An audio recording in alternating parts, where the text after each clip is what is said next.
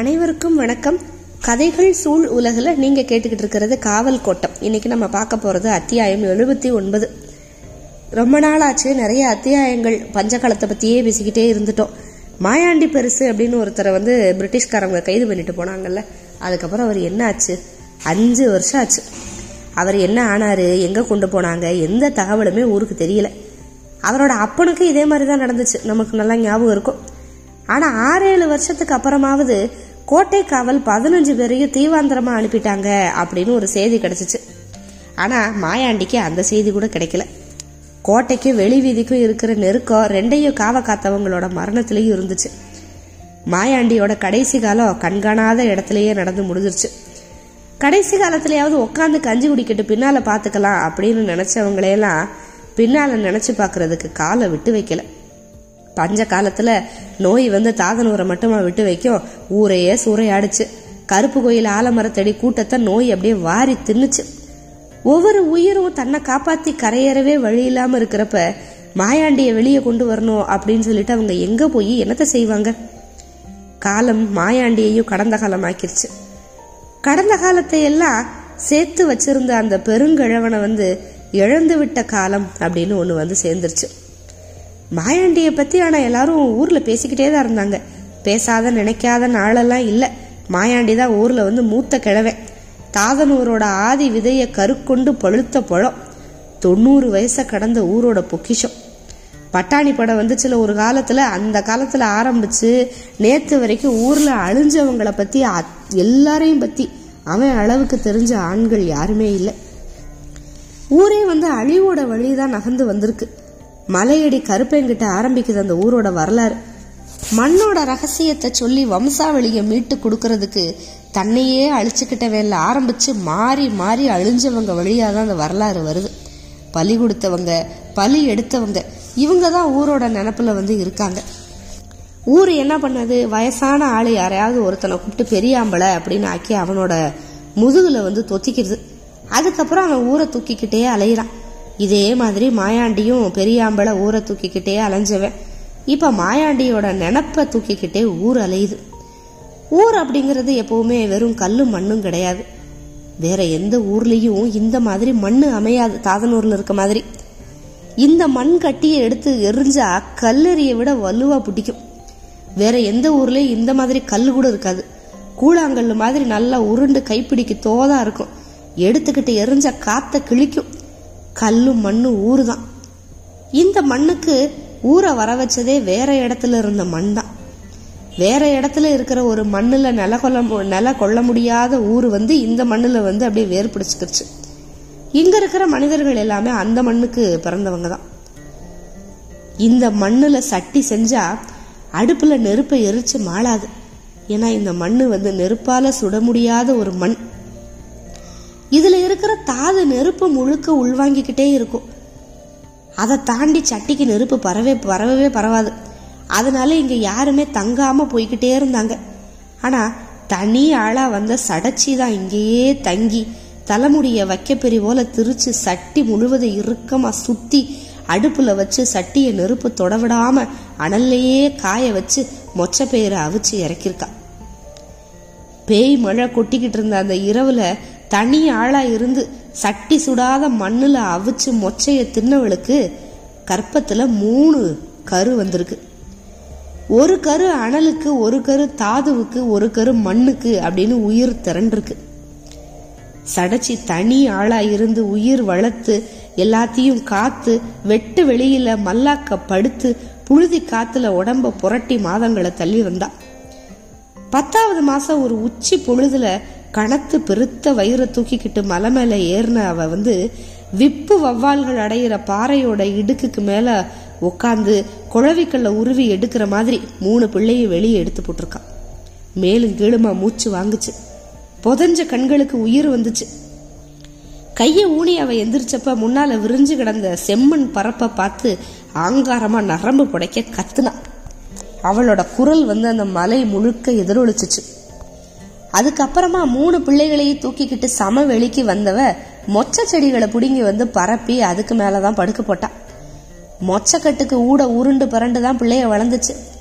ஆனை ஒரு பக்கம் இருந்து தாய் வழி கிழவி ஒருத்தி உதவிக்கு அப்படின்னு கூட வந்து தங்கினா. மூணு பிள்ளைகளை வளர்த்து அவளுக்கு மூணு வாரிசுமே தங்குச்சு. வம்சாவளி குழந்தை கொட்டின்னு அப்படியே பல்கி பெருக ஆரம்பிச்சிச்சு. மூணு பேருக்கும் மூணு குணம். தாது கூட்டத்துக்கு வெள்ளாம செழிக்காது. ஆனா மனிதர்கள் வந்து நல்லா இரும்பு மாதிரி திடகாத்திரமான உடம்போட இருப்பாங்க. இந்த பச்சை மண்ணு கூட்டத்துக்கு வந்து வீட்டுல பெண்டு பிள்ளைகள்லாம் நல்லா செழிப்பா இருக்கும். ஆனா சொனமோனா குறைவா கொஞ்சம் மந்துன்னு இருப்பாங்க. அனல் கூட்டத்துல வீட்டுல ஆளுக நல்லா துடியா இருப்பாங்க. ஆனா மழை காலத்துல இளவு விழுந்துகிட்டே இருக்கும். இது வம்சாவளி உருவான காலத்துல இருந்து ஒரு வாக்கு, அதுபடியே எல்லாமே நடக்குது. அவங்களோட நம்பிக்கை. கிழவி சடைச்சிதான் ஊரோட ஆதி மனுஷி அப்படின்னு அவங்க சொல்லுவாங்க. அவ என்ன பண்ணா அப்படின்னா, தம் பசங்க மூணு பேர்கிட்டையும் ஊரோட ரகசியத்தை சொல்லி வச்சா. அங்க இருக்கிற மண்ணை வந்து நெருப்பால சுடக்கூடாது. அப்படி சுட்டா நம்ம வம்சாவழி வந்து அழிஞ்சு போயிடும். அதனால எப்பவுமே ஊருக்கு வெளியில வேற மண்ணு கொண்டு சட்டி செஞ்சுதான் அடுப்புல வைக்கணும் அப்படின்னு சொன்னான். அதனால ஊர் உருவான காலத்துல வந்து இந்த குறவை, நாவிதன், வண்ணான், கள்ளன் எல்லாரும் ஊர்ல இருந்தாங்க. ஆனா குயவன் மட்டும் ஊரை விட்டு வெளியில தங்கி காட்டுக்குள்ள ஒத்த வீட்டுல தங்கி சட்டி செஞ்சுக்கிட்டு இருந்தான். அப்புறம் காலங்கள் உருண்டோடிச்சு. சடைச்சி வந்து மருமகள் கிட்ட சொல்லாம மகன்கிட்ட மட்டும் சொல்லிட்டு போன இந்த கதை வந்து இடையிலே அறுந்து போயிடுச்சு.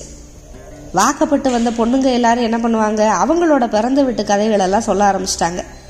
அவங்களுக்கு சடைச்சி யாரு அப்படின்னு தெரியும். ஆனா சடைச்சி சொன்ன கதை வந்து தெரியாமலேயே போயிடுச்சு.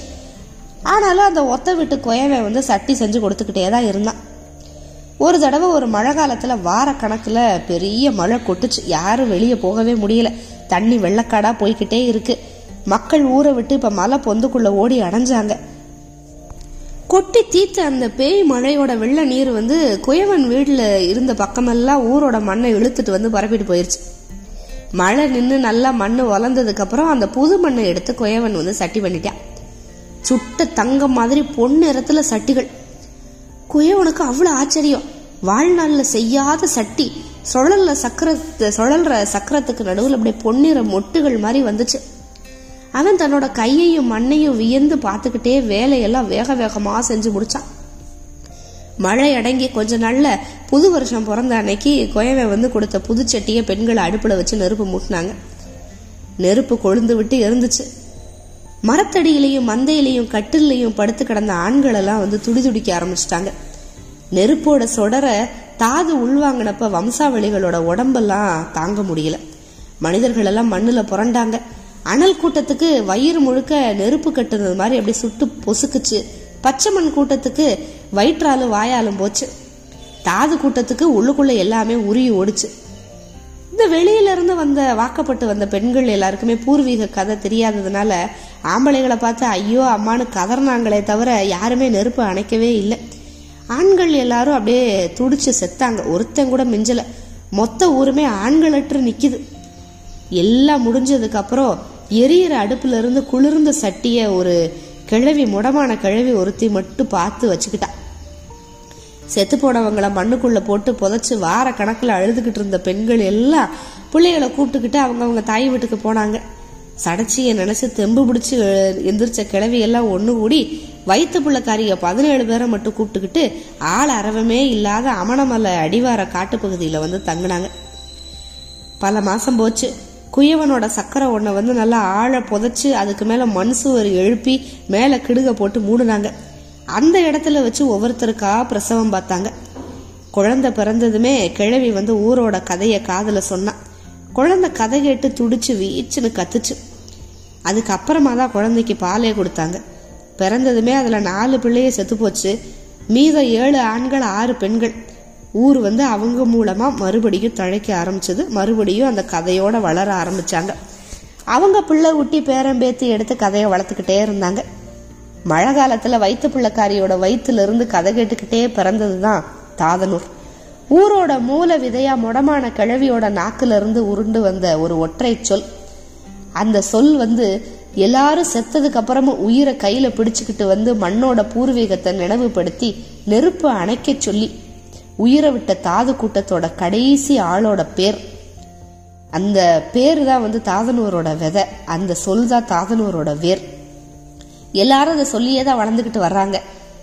அந்த கடைசியா இறந்து போன அவரோட பேர், அந்த சொல், அதுதான் வந்து கருப்பு. ஏன் தாவனூர்காரவங்கெல்லாம் கருப்பு கருப்பு அப்படின்னு சொல்றதுக்கு பின்னால அவங்க நம்பிக்கை மூலமா வந்த ஒரு பெரிய கதை. அந்த நோய் எதனால வந்ததோ தெரியாது, ஆனா அவங்க உறுதியா நம்பின சில வரலாறு சில கதைகள் மூலமா இதனாலதான் அந்த நோய் வந்திருக்கு அப்படின்னு நம்பினாங்க. அது மூலமா அந்த கருப்பு அப்படிங்கிற பேரை வந்து மறுபடியும் மறுபடியும் உச்சரிக்க ஆரம்பிச்சாங்க. ஆண்கள் எல்லாமே அழிஞ்ச ஊர்ல இருந்து இந்த கிழவிகள் வந்து வயிற்று பிள்ளைக்காரிகளை மட்டும் கூப்பிட்டுக்கிட்டு வெளியே போனாங்கல்ல, அப்ப வந்து சடச்சியோட ஞாபகமா கைப்பிடி மண்ணும் மொச்ச செடி ஒன்னையும் கொண்டு வந்தாங்க. கைப்பிடி மண்ணை மலையடி வரத்துல வச்சு சாமி முட்டாங்க.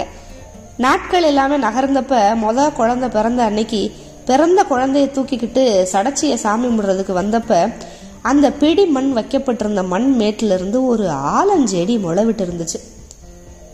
கிழவிகளுக்கு ஒரே சந்தோஷம், வம்சாவளி தழைச்சிருச்சுடி அப்படின்னு சொல்லி ஓடி போய் தண்ணியெல்லாம் கொண்டு வந்து ஊத்துனாங்க. அப்படியே அந்த செடியை வந்து வளர்க்க ஆரம்பிச்சிட்டாங்க. அப்படியே குழந்தைகள் பிறந்துகிட்டே இருந்துச்சு. செடி மரமாச்சு. பெண்கள் தண்ணி ஊத்திக்கிட்டே இருந்தாங்க. மரம் அப்படியே கொஞ்சம் கொஞ்சமா விழுது இறக்க ஆரம்பிச்சிருச்சு. காலங்கள் அழைச்சிட்டு போனபடியே இருக்க இப்ப புதிய கிழவிகள் எல்லாம் வந்து கதை சொன்னாங்க. தென்கால் கம்மா நண்டு நத்தைகள் மாதிரி குழந்தைகள் அப்படியே பல்கி பெருகுது. மரம் பெருந்தோப்பு மாதிரி மாறி வெளி வீதி எங்கும் அப்படியே விழுது இறக்கி நின்றுச்சு. அந்த மரம் தான் வந்து ஆதி கிழவி சடைச்சி. அவ வந்து மறுபடியும் தன்னோட மக்களை எல்லாம் மடியில கிடத்தி வெளியெங்கும் இருக்கா அப்படின்னு அவங்க எல்லாரும் நம்ப ஆரம்பிச்சிட்டாங்க. அந்த நம்பிக்கை மூலமா நிறைய விஷயங்கள் பண்ணாங்க. என்னன்னா, ஊருக்கு சரடு கட்டி வந்த புது பொண்ணுக்கு மொச்சை பேரை தான் மொத அவிச்சு கொடுத்தாங்க. குழந்தை பிறந்தா மொச்சை கட்டில தான் மொத போட்டாங்க. மொச்சை செடியே இல்லாத பஞ்சகாலமா இருந்துச்சுன்னா மொச்சை செடியோட காஞ்சு போன மாரில தான் குழந்தைகளை போடுவாங்க. ஊர் புளிய மரத்துல எந்நேரம் ஊதுகொம்பும் எந்நேரமும் ஊதுகொம்பு, அதுக்கப்புறம் ஒரு மொச்சமா இருக்கு கட்டு தொங்கிக்கிட்டே இருக்கும். மொச்சை அவங்களோட அடி உரமா இருந்துச்சு. சடைச்சிக்கு மொச்சைய படையில் போட்டுதான் வணங்குனாங்க. சடச்சியோட வழி வந்த பேரை வந்து கருப்பு மரத்தையும் ஊரையும் காத்துக்கிட்டு ரெண்டுக்கு நடுவுல மலையடி வாரத்துல நின்றுகிட்டு இருக்கான் அப்படின்னு அவங்களுக்கு வந்து ஒரு நம்பிக்கை. அவனுக்கு வந்து மொச்சை மட்டும் பத்தாது அப்படின்னு நம்பினாங்க. அந்த பழைய ஊர் ஒன்று அழிஞ்சதுல அந்த இடத்த வந்து யாருமே மிதிக்க மாட்டாங்க. மரங்கள் அடர்ந்து வளர்ந்து செடி கொடியெல்லாம் பின்னி புதறு மண்டி கிடக்கும். அங்கிருந்து விறகோ கட்டையோ செத்தையோ மாறோ எதுவுமே எடுக்க மாட்டாங்க. ஆளுக நுழையவே முடியாத பெரும் புதறு. அந்த புதரோட வடக்கு ஓரத்துல குறவே வண்ணா நாவிதன் மூணு பேரும் தங்கிட்டாங்க. பிறந்தது ஏழு ஆண் குழந்தைகள் அப்படின்னு சொல்லலாம். அந்த ஆண் ஏழு பசங்கள்ல வந்து நாலு கல்யாணம் ஆகுறதுக்கு முன்னாலேயே அடிபட்டு போச்சு. மூணு தான் மிஞ்சிச்சு. அந்த மூணு பேர் யாரு அப்படின்னா சடையன் கழுவேன் நரியன். இந்த மூணு பேரோட கூட்டங்களும் அப்படியே விருத்தியாச்சு. பெரியாத்தா சடைச்சி மக்களை பாத்துக்கிட்டா, கருப்பே நோய் நொடி அண்டை விடாம பாத்துக்கிட்டான். மண்ணோட ஆதி குணத்தோட தாதுரம் ஏறிக்கிட்டே அவங்க இருந்தாங்க. பூர்வீக மண்ணை மிதிக்காம எரிக்காம காத்துக்கிட்டே வடகண்டத்துல போய் தானியங்களை கொண்டு வந்து குடும்பம் நடத்தினாங்க. வடகண்டமோ தென்கண்டமோ எங்க போனாலும் மூணு கூட்டங்கள்லயும் ஒரு ஒருத்தையும் சேர்ந்து ஒரு கொத்தா போகணும் அப்படிங்கிறது வந்து கிழவிகளோட வாக்கு. மூணு பேர் பேர்லயுமே கொத்துகள் கூடுச்சு. இப்பதான் நம்மளுக்கு புரியுது. ஆரம்பத்துல இருந்து நம்ம சடையங்கொத்து கழுவங்கொத்து நரியங்கொத்து அப்படின்லாம் பாத்துக்கிட்டு இருந்தோம். அதுக்கெல்லாம் அர்த்தம் வந்து இதுதான். இதுல இந்த கழுவேங்கொத்து தான் திருமலை மன்னர் அரண்மனையில போய் கண்ணம் போட்டு இறக்கி நகை எடுத்துட்டு வந்துச்சுன்னு ஒரு கதை பார்த்தோம்ல. அதுக்கப்புறம் தான் தாதனூருக்கு வந்து காவல் உரிமை அப்படின்னு ஒண்ணு வந்துச்சு. இந்த காவல் உரிமை வாங்கி கொடுத்த கழுவேங்கொத்தோட எட்டாவது தலைமுறை வாரிசுதே வந்து இப்ப காணா போனா மாயாண்டி. புதிய வாரிசு பிறந்தாலோ அதுக்கப்புறம் மொட்டை எடுத்தாலோ கருப்பனை கும்பிட்டுட்டு சடச்சியோட நிழல்ல உட்காந்து கதை சொல்லுவாங்க இந்த கிழவிகள் எல்லாம். புதுசா காவல் பிடிச்சு போறப்பையும் மொட்டை அடிச்சு கதை சொல்லுவாங்க. நம்ம வல்லாங்க மேகாட்டுக்கு காவலுக்கு போனப்போ இப்படித்தான் நான் மொட்டை அடிச்சு கதை சொல்லி அனுப்புனாங்க. க கதை வந்து கழுவன்ல ஆரம்பிச்சு மொக்கையன் மொண்டி பேயன் கருப்பனை கழுவேன் தாதேன் மாயாண்டி அப்படின்னு எட்டாவது தலைமுறையில இப்ப வந்து நிக்குது. இது வந்து கதை தான். ஆனா இந்த கதை அருந்து போச்சு அப்படின்னா ஊருமே அருந்து போயிரும். ஊரு கதையும் வந்து வேறு கிடையாது, கதையும் உயிரும் வேற கிடையாது. கதை மறந்தப்ப உயிர்கள் எல்லாம் அழிஞ்சதுனால இவங்களுக்கெல்லாம் கதை தான் உயிர். கதை மண்ணில் இருந்துதான் ஆரம்பிக்குது. மண்ணை பற்றியே பேசுது. இந்த மண்ணோட தலை விளைச்சல் கதை தான். மண்ணும் கதையும் பிரிக்க முடியாத உருவாக்கொண்ட கருவில் பிறந்தவங்க தான் இந்த தாதனூருக்காரவங்க. இதுக்கு அப்புறமும் நம்ம இவங்க தலைமுறையை பற்றி பார்க்கலாம். மாயாண்டி பெருசு எப்படி வளர்ந்தாரு, மாயாண்டி பெருசு தான் வந்து இப்போ கடைசியாக காணா போயிருக்கிற பெருசா, அதை பற்றியும் கொஞ்சம் சுருக்கமாக நம்ம வர்ற அத்தியாயத்தில் பார்க்கலாம். காத்துக்கிட்டே இருங்க. மிக்க நன்றி. வணக்கம்.